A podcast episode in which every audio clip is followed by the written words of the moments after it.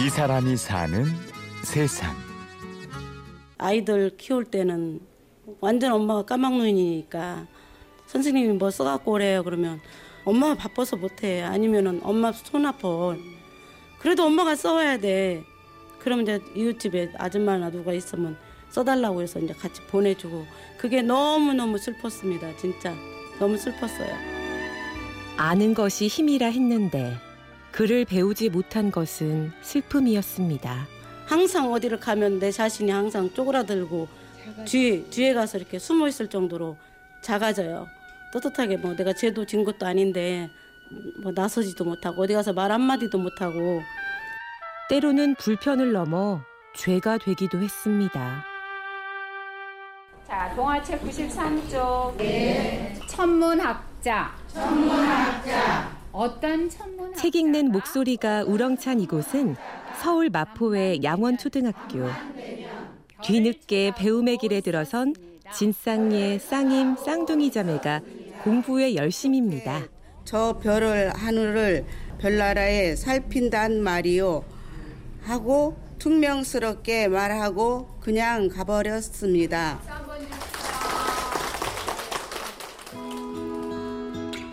진짜 밥, 밥을 굶듯 밥 먹듯이 한다는 말 아세요?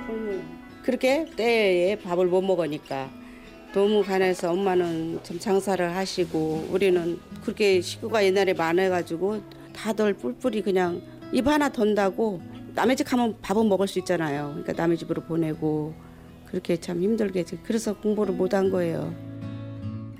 다 가난 때문이었는데요. 글을 배우지 못한 불편과 고통은 이루 다 말을 할 수가 없습니다.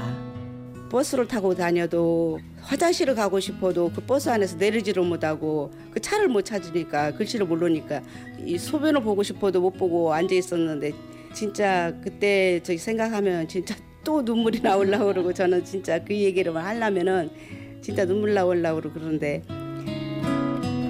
어디로 간다는 글씨를 모르니까 건너편에서 타야 되는 거 이쪽에서 타가지고 한 바퀴 뺑 돌고 맨날 물어보고 다니고 혼자 저희가 이제 베비스트를 해요. 근데 왜 아파트 동이 있잖아요. A, B 시동이 있잖아요. 그런 것 때문에 미쳐요 또. 진짜 애로사항이 진짜 많았죠. 그리고 그뿐만이 아닙니다. 못 배운 서름 이야기는 끝이 없습니다.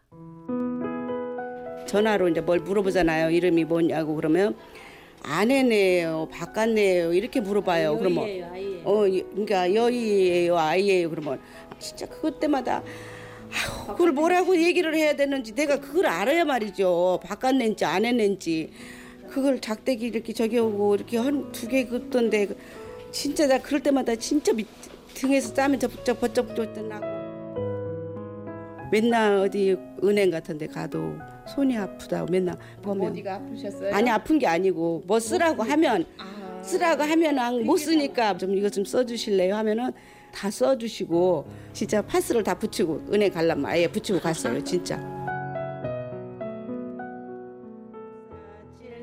73, 21, 74, 28, 75, 35, 76, 42, 77, 49, 7, 올 봄부터 시작했으니 이제 글을 익힌 지 다섯 달째인데요.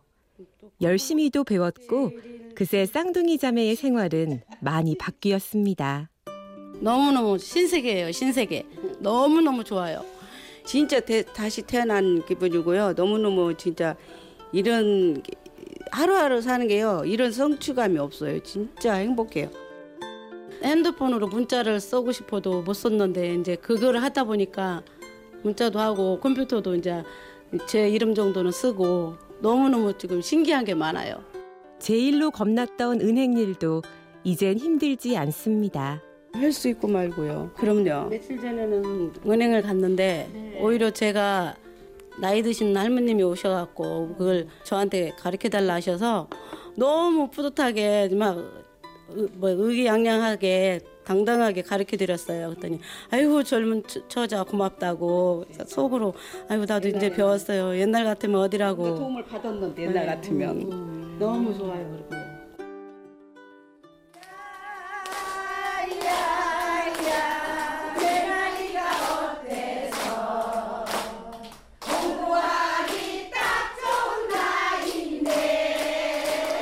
내 나이가 어때서 공부하기 딱 좋은 나이인데.